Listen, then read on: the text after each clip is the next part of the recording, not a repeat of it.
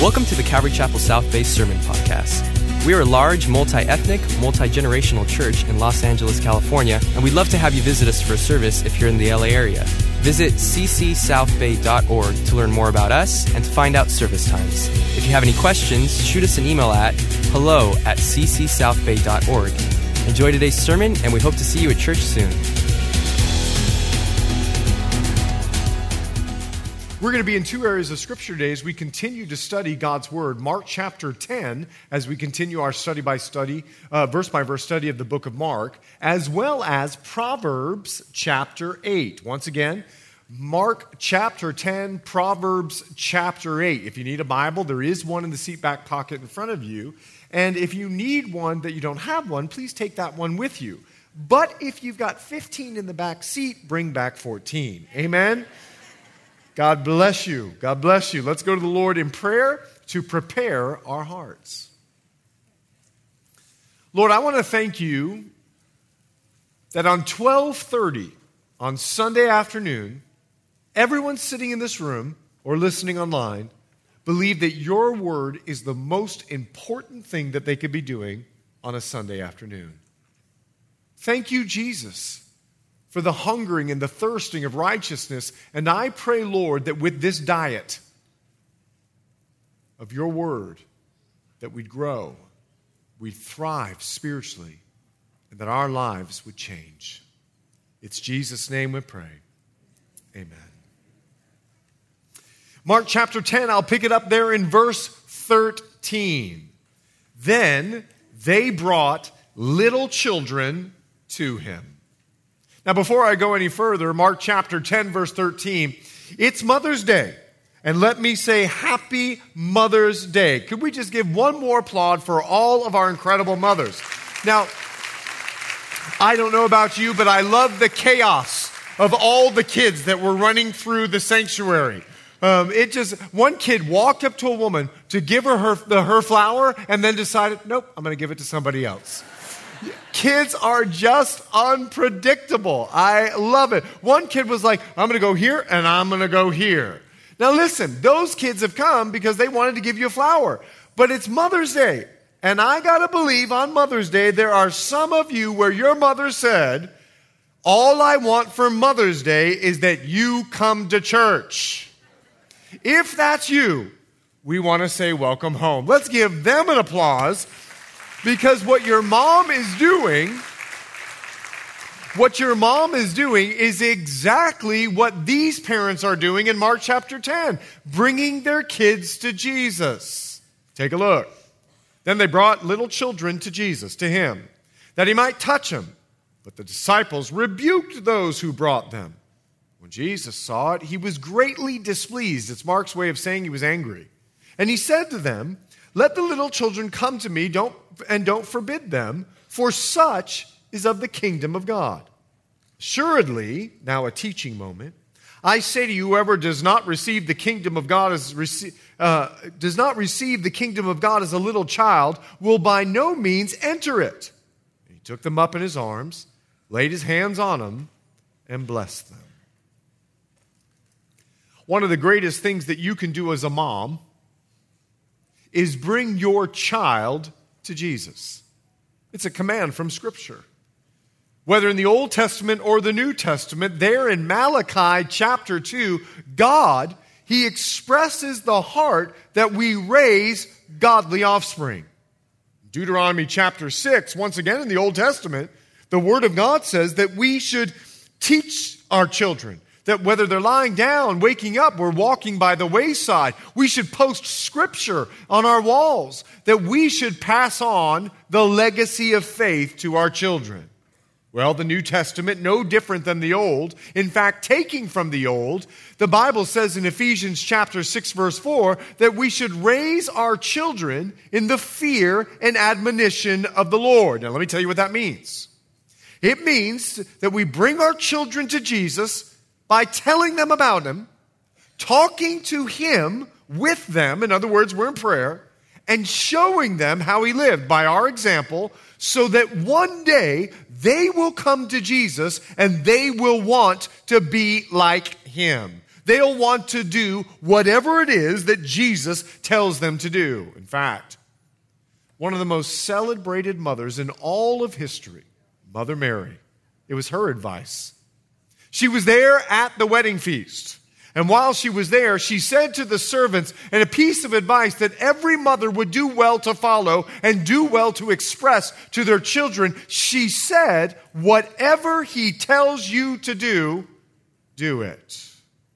Now, these moms, these moms and dads, they were bringing their children to Jesus that he might touch them. Now, let me express to you this word little children, it's the word infant. Basically, as Jesus was on the way, they wanted to have a public baby dedication. Because this word means infant, and Jesus is on his way, and basically they wanted to follow giving, the, uh, pronouncing a blessing over their child. This is very common. When a child, Jewish child, was eight days old, they would go to the rabbi, they would go to the priest so that the priest could bless their child. But then, as they saw rabbis on the way, they would bring their children to the rabbi that the rabbi would bless them. Let me tell you why. Infant mortality rate was very high. You didn't know if your child was going to make it or not. And so you were, you were requesting the rabbi to pray to enlist the favor of God on your child for survival. And asking God for God's favor on your child for survival it's the same thing we do today. Though our infant mortality rate is lower today than it was back then, we still dedicate our children to the Lord. You see, it expresses our desire to have our kids survive the 21st century and what they're experiencing today. And as a parent, Though we have low infant mortality, we have the world in the 21st century that is trying to snatch our children away. And the best thing that we can do to, to help our children navigate through this world is to bring them to Jesus. Because these parents knew something that we know as well. They knew something about the touch of Jesus. You see, when Jesus touches you, something happens. In Matthew chapter 8, when he touched a leper, the leper was made whole. In Matthew chapter 9, when he touched the blind man, the blind man could see. When he touched the lame man, the lame man could get up and walk. You see, something happens when you receive the touch of Jesus. So we need to follow the example of these parents and bring our kids to Jesus. Our kids, no matter the age. I don't know what happens. I don't know if it happened in your home. But we brought our kids to church. I mean, they grew up in church. In fact, when my kids came out of the womb, we spanked them and they sang, Jesus loves me, this I know, for the Bible tells me so. I mean, they grew up in church. They're in church all the time. But something happens to children when they turn 13. I don't know what it is. Something happens to children, and I, it's like a disease. All of a sudden, they can't get out of their bed. They just love their bed, and they'll say, Well, I'm a growing child. You can't grow that much. I mean, you sleep until 2 p.m. I mean, what is going on with you? And I have growing pains. You have growing pains? And I don't know what it is that when our children turn 13, all of a sudden they can't wake up on Sunday morning. You ever had that experience? Amen. And then, because I don't want a problem, and I don't want to come home on my day off, and then there's an issue, and then there's attitude because I asked them to get up and go to church. So we let them decide. So they're going to make Bedside Baptist where they choose to worship. Did you miss it? Bedside Baptist? Okay. No, you didn't miss it. Okay, good. It's better to default bringing them to Jesus because that's what these parents are doing. You see, but the disciples, the disciples had a different mentality. The disciples rebuked those who brought them to Jesus. They actually thought they were doing a Jesus a favor. I mean, he's got more important things to do than to minister to children. We have lepers to heal. We have blind people to see. We've got deaf people that need to hear. He's got sermons to preach. He doesn't have time for children. We are about kingdom business. But what they didn't realize is that kid business is kingdom business. And I'm going to tell you why. Because heaven knows something about children. Heaven knows that foundational truths are best established in early childhood development. I'm going to prove it to you. Take a look. It's Proverbs chapter, excuse me. Take a look at the screen. It's Proverbs chapter 22, verse 6. Now, I'm going to do it in the Chet version, okay? Take a child to church. Tell the ch- your child the Bible verse. Memorize scripture. Train up a child. Send your child to VBS. Train up a child in the way he should go. This is a heaven principle because heaven knows foundational truths are best established when they're young. Now take a look what happens. And when he's old, he'll not depart from it. You see, the Bible knows something because the Bible is the smartest book on the face of this planet. And the Bible knows that when we put these foundational truths into our children, even though they may stray, these foundational truths helps navigate their way back home. That's true. But the disciples, they're trying to stop people from getting to Jesus. They actually thought they were doing their job. They actually thought they were helping Jesus out by stopping them from coming to Jesus a church. We need to be careful that what we say we're doing for Jesus is actually something Jesus would do. Let me give you an example. Harvest Fest last year, we had a guy, he volunteered. I mean, he was sorting candy, he was building things, he was sweeping, he was here before, he was here during, he was here after. And then I saw him with her. And I began to realize, oh, now I know as long as she was here, you were here serving. But when she dumped you, he left. Let me tell you. In 1 Corinthians chapter 3, Paul makes it very clear if your motives are not right, it's not a Jesus thing, it's a you thing. And Jesus is going to challenge that. But not only that, the Bible says if you don't have love, it profits you nothing. So listen, you could come to church and you can raise your hand, but if you go out in the parking lot and you're mean,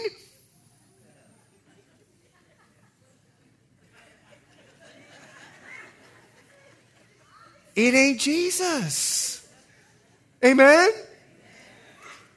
You know why you're not laughing? It's called conviction. You see, the disciples thought they were doing a Jesus thing, but Jesus is going to teach them a lesson. You see, the disciples rebuked those who were bringing kids to Jesus. And this is a worldly mentality. And we know the disciples struggled with worldly mentality. Do you remember when there were 5,000 hungry people and they wanted to send them away? Do you remember when the Syrophoenician woman was bringing her daughter to Jesus and the disciples wanted to send them away? No, we knew that the disciples were struggling with a worldly mentality, and Jesus had already taught them about heaven's mentality with children. Take a look at Mark chapter 9. Mark chapter 9, verse 36. Then, speaking of Jesus, took a little child, set him in the midst of them, and when he had taken him in his arms, he said to them, to the disciples, Whoever receives one of these little children in my name receives me. Jesus had expressed the heart of heaven, and now the disciples are sending them away. This is a worldly mentality, it's not a heavenly mentality. In church, this mentality exists in the world today because we are witnessing children that grew up in the church are walking away from the church as adults. I just studied a recent online survey. It was an online survey of 1,200 people that had left the church, though they grew up in the church. So they were leaving faith at this point of their adult life. And they gave many reasons, of which I'm going to show you the top reasons they left. This is them. Take a look. The first and foremost was the church's discrimination against the LGBT community. You say you're loving, but you're not. Now take a look. This is them, not me. They're saying we left the church because of Christian hypocrisy. You raise your hands in church and then you're mean in the parking lot.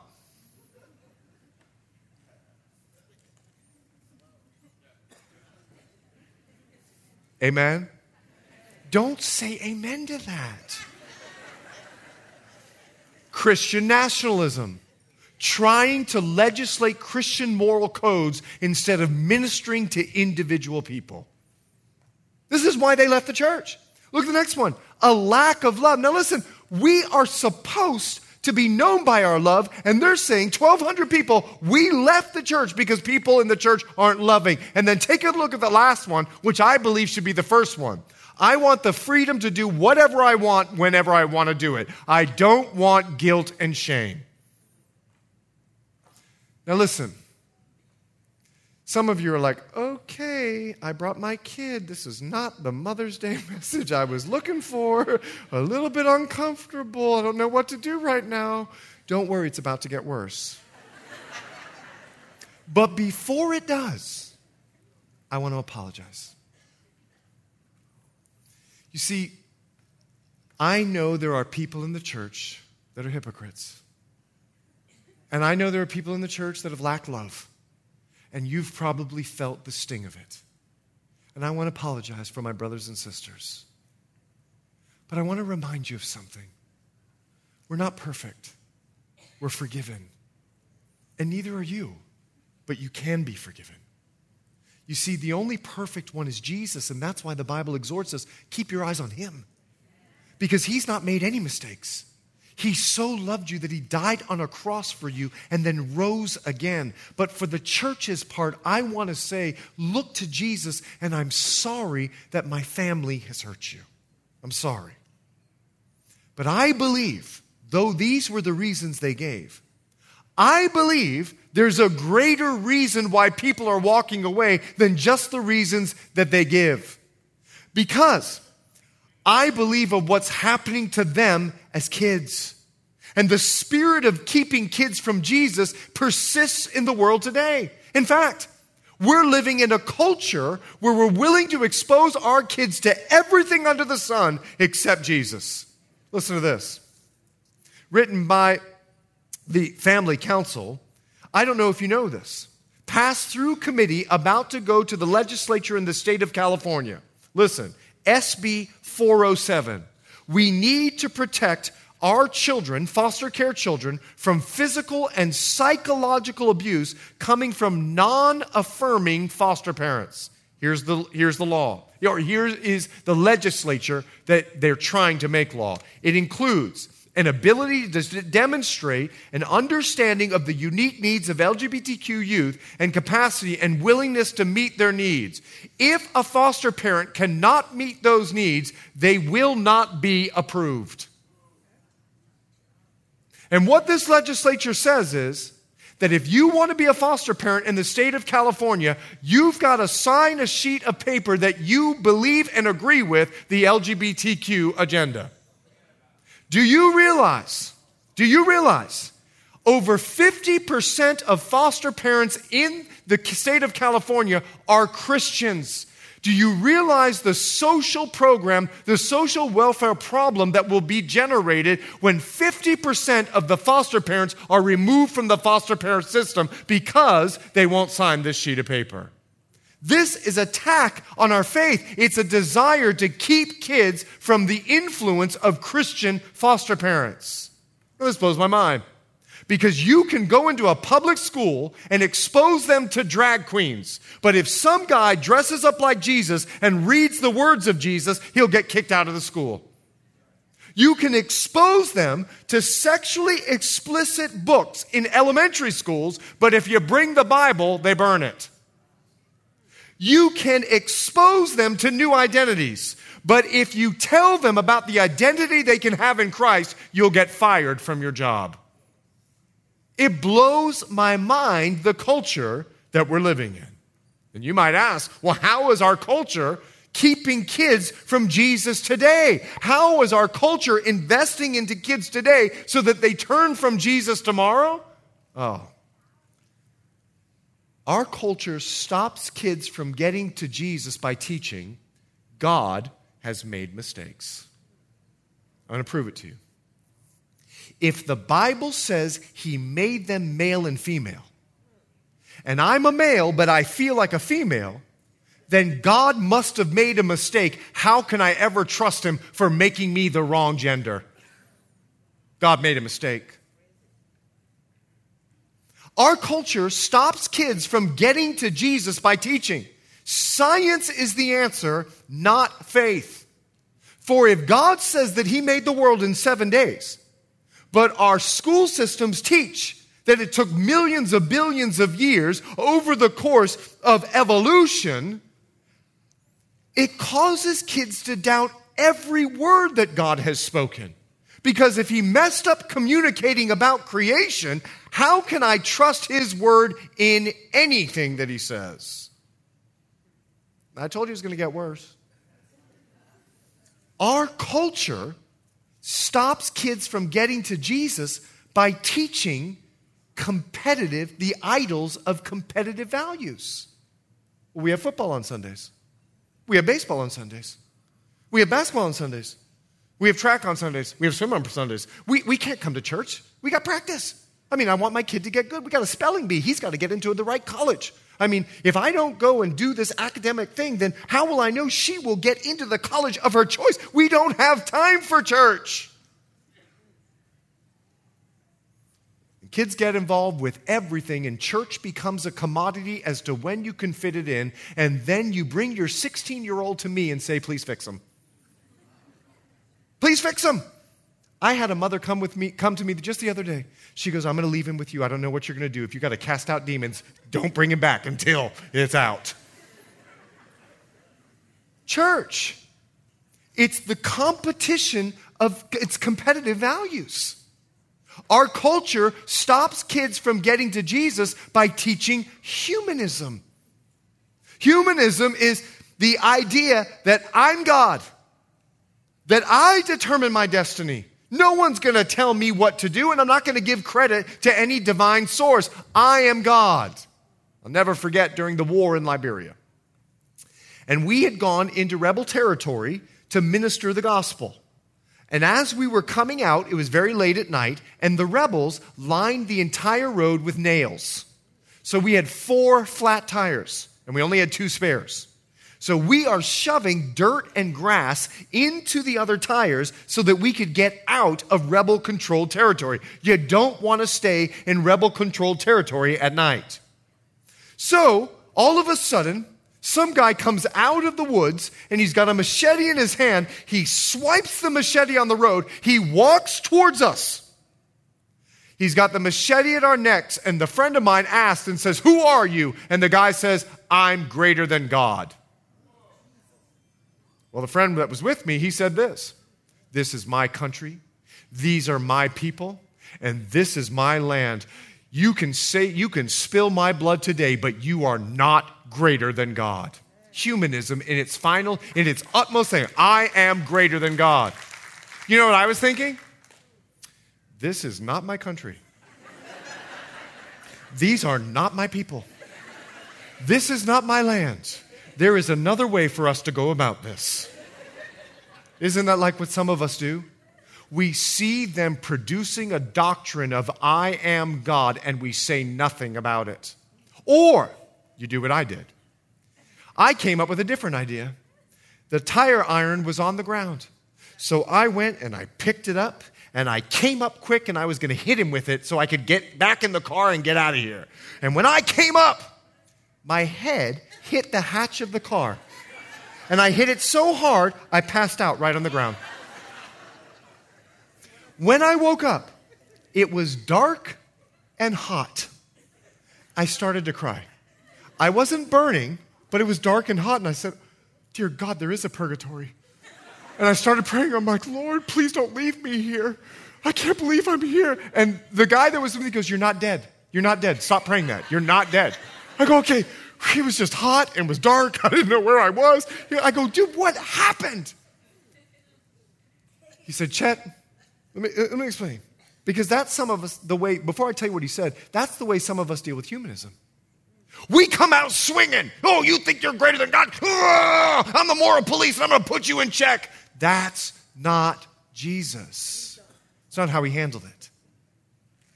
And when I woke up from that stupor, he looked at me and he said, Chet, I don't know what happened, but there were 17 guys and they came out of the woods and they were to attack us. We were in the middle of an ambush. And then all of a sudden they turned around in fear and ran away.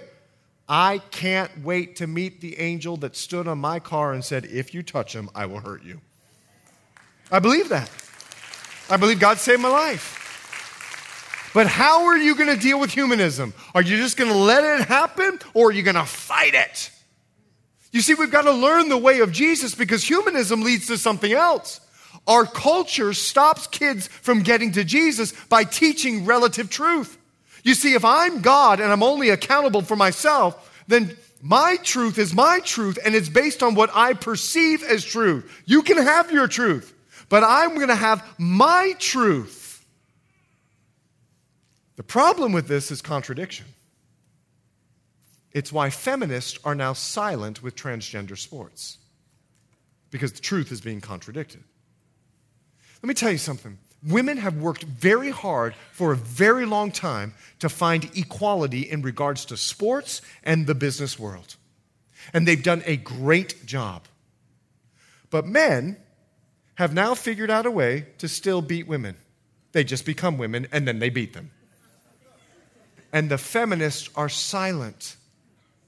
They can't say a word because truth is your truth and you can have whatever truth that you want. And even though my daughter is now getting beat by a man, it's your truth.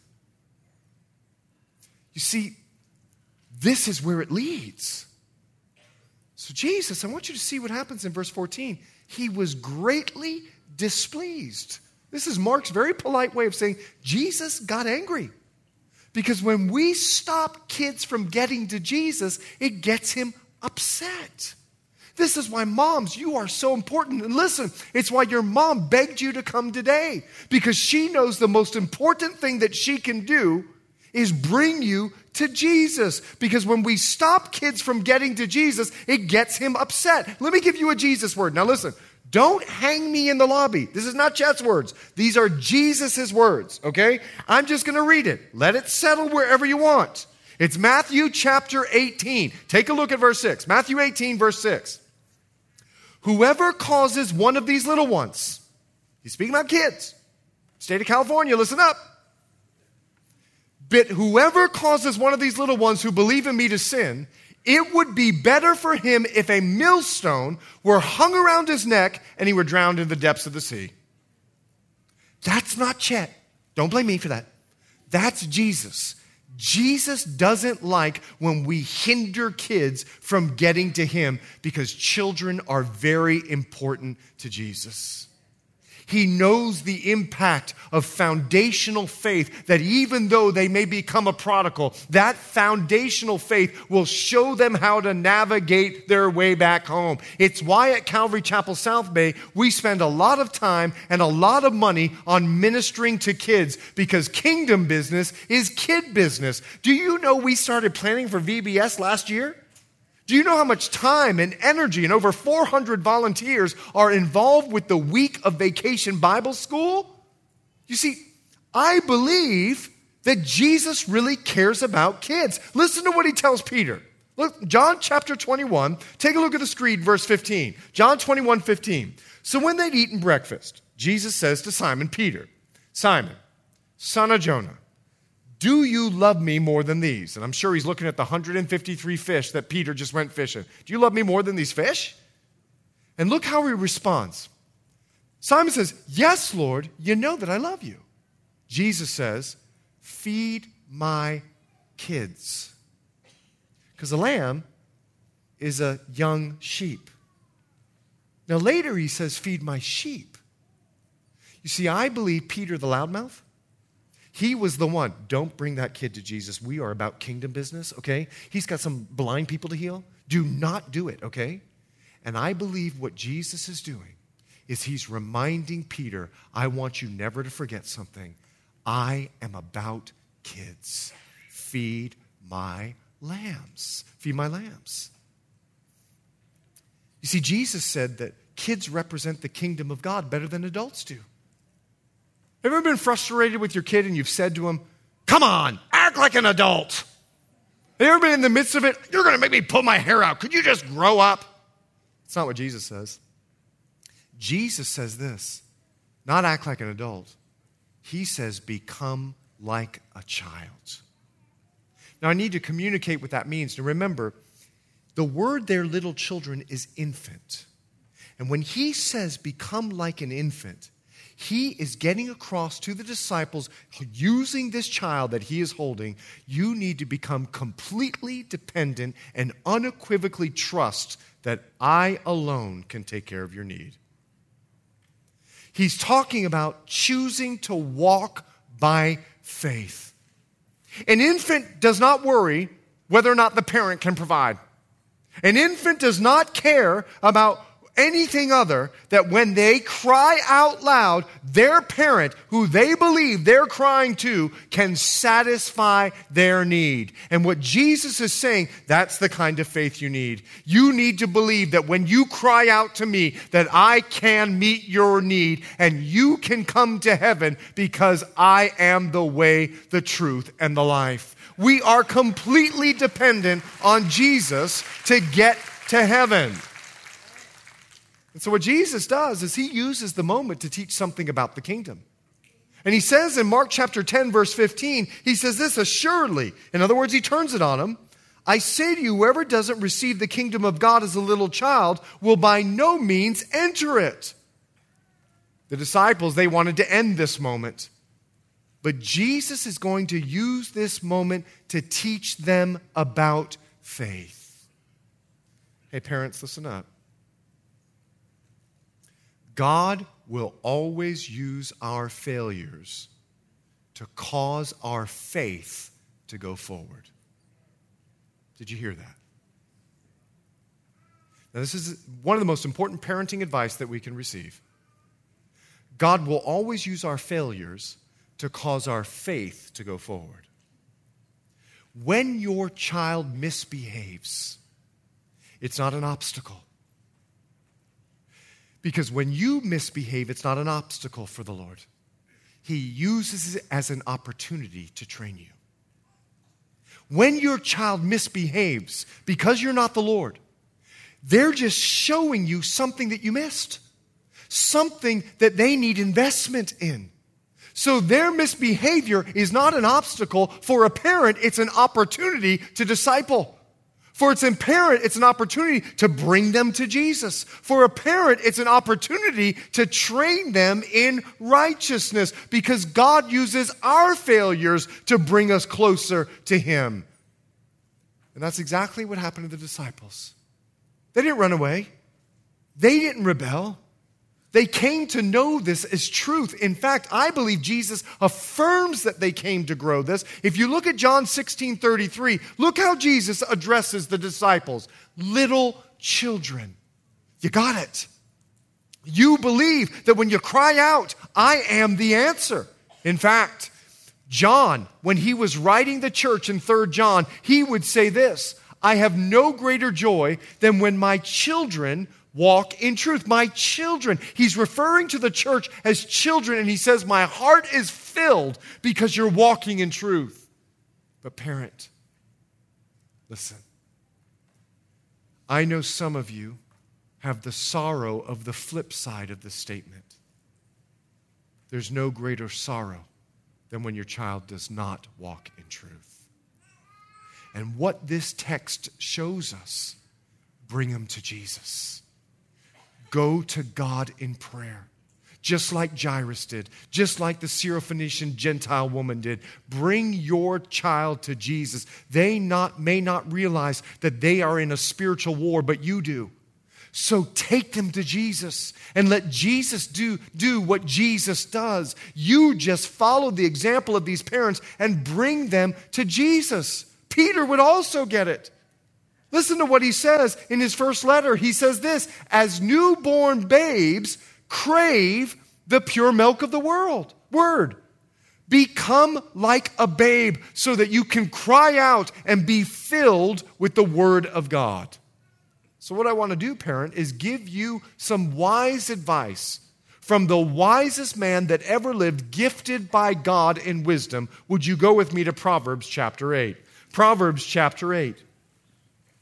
Proverbs chapter 8, take a look at verse 32. Proverbs chapter 8, now we'll pick it up in verse 32.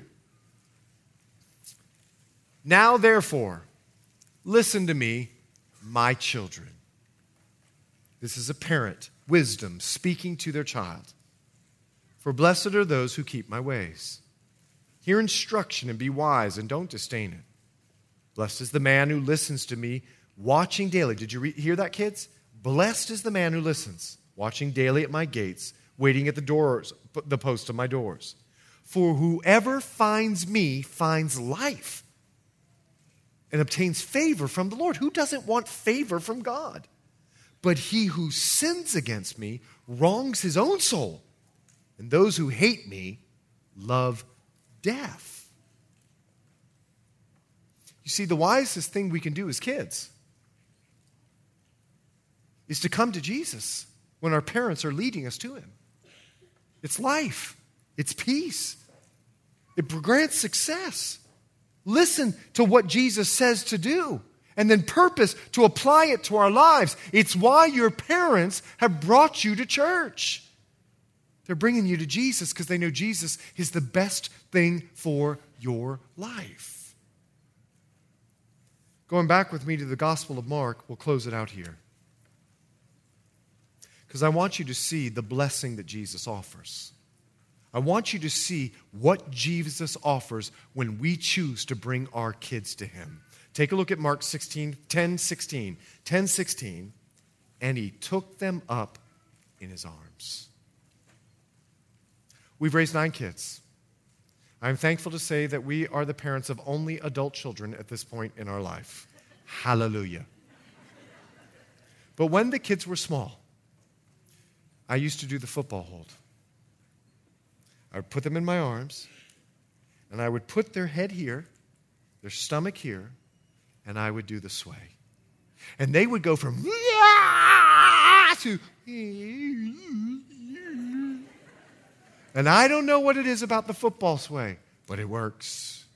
And I would do this for hours because as soon as I would stop,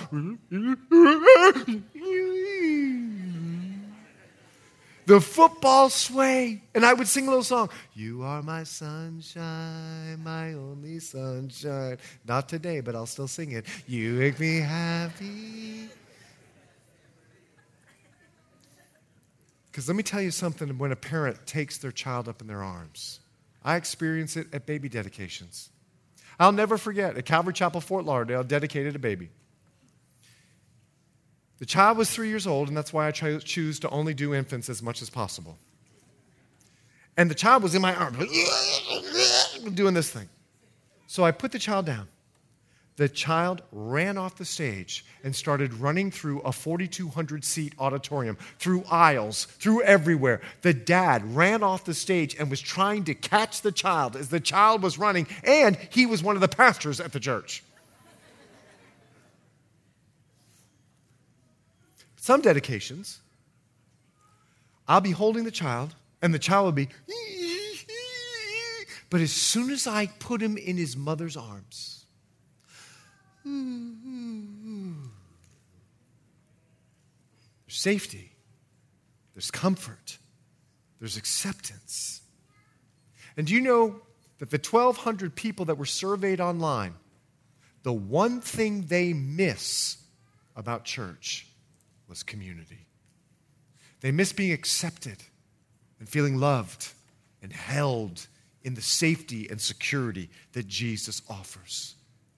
So, the body of Christ, the body of Christ, we need to take kids up into our arms, no matter where they are, who they are, no matter what prodigal situation they're in. They need to know they're loved and they need to know that they're accepted. Let God deal with the rebellion. We need to let the children come. And if you're struggling as a family today, we've got to get our kids to Jesus. Secondly, not only did he take him up in his arms, he laid his hands on them. Something about the touch of a parent. Never forget my daughter Selah, five years old. We're a soccer family. We adopted kids from Africa. They were soccer, so our whole family became soccer, except for my youngest child. He's like, Dad, we're done with soccer. I'm playing basketball. He made that announcement early on in his life. We are done with soccer. He never played soccer in his life. He's played basketball, football, lacrosse, you name it, every sport. He swam, the whole deal. But he refused to play soccer. But our daughter, she was in the middle of the soccer family thing. She's five years old, Selah, so we thought, let's put her out in the soccer field. She practiced, she had her first game. And while she was playing, her brother was on the sideline going, Come on, Selah, get into the game, just trying to motivate and encourage her. So, you know what she did? She stopped in the middle of the game. She put her foot down. She did her hands like this, and she screamed at her brother across from the field Do you have any idea what I'm going through out here? we began to realize that sports may not be the thing for Selah. I asked the coach to bring her off the field, and I got down on my knees. And I put my hands on her cheeks. And I said, Selah, you're being super emotional, but you've got a team that's depending on you. You've got to get back out in that field and finish that game. You can do this. She melted like a hot a butter with a hot knife. And she went back out in that field and she played like a champion because I touched her. Something happens when Jesus touches a kid, just like a parent with a child. And after the game, she walked by her older brother and she went like this hmm. and she just kept going. Jesus put his gentle touch on the child because children want to know that they're cared for. They want to know they're not just a tag along. And as the body of Christ, our kids need to know we've got time for them, that we care for them, that when they're running through the halls, we're not yelling at them. We've got our knee down like this and we're just saying hey how you doing it's why as a church we're turning our fellowship hall into a kid experience we're going to put an indoor playground in there so kids can have fun at church can you believe it you see we want our kids to know you can come to Jesus. And we want to create an environment so that when they come to Jesus, he can touch them because something happens when Jesus touches a child. Something happens. But I want you to see this finally.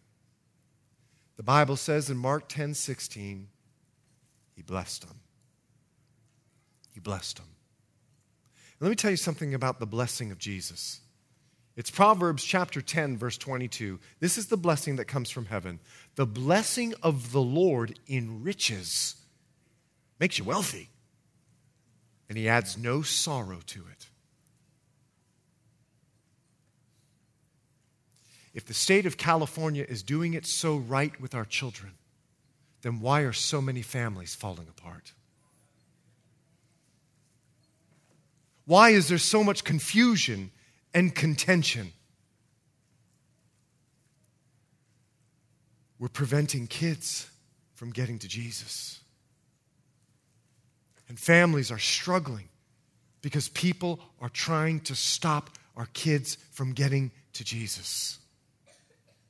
Yet there is none, there is none of this when the Lord touches you. You see, the blessing of the Lord enriches you, it enlightens you, it gives you a sense of wealth, and there's no sorrow. You see, when a kid is touched by the Lord, they know who they are in Christ.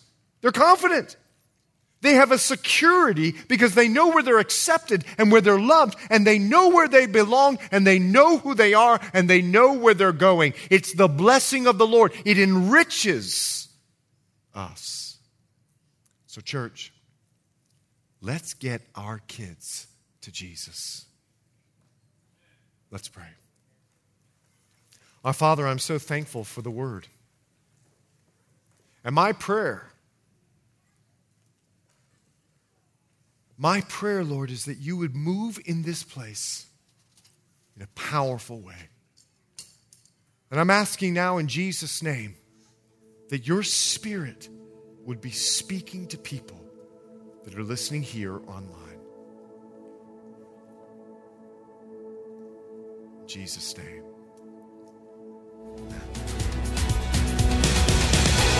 Thanks for listening, and we hope you were encouraged by today's message. If you have any questions or just want to check us out, make sure to visit us at ccsouthbay.org. God bless you guys, and we'll see you next week.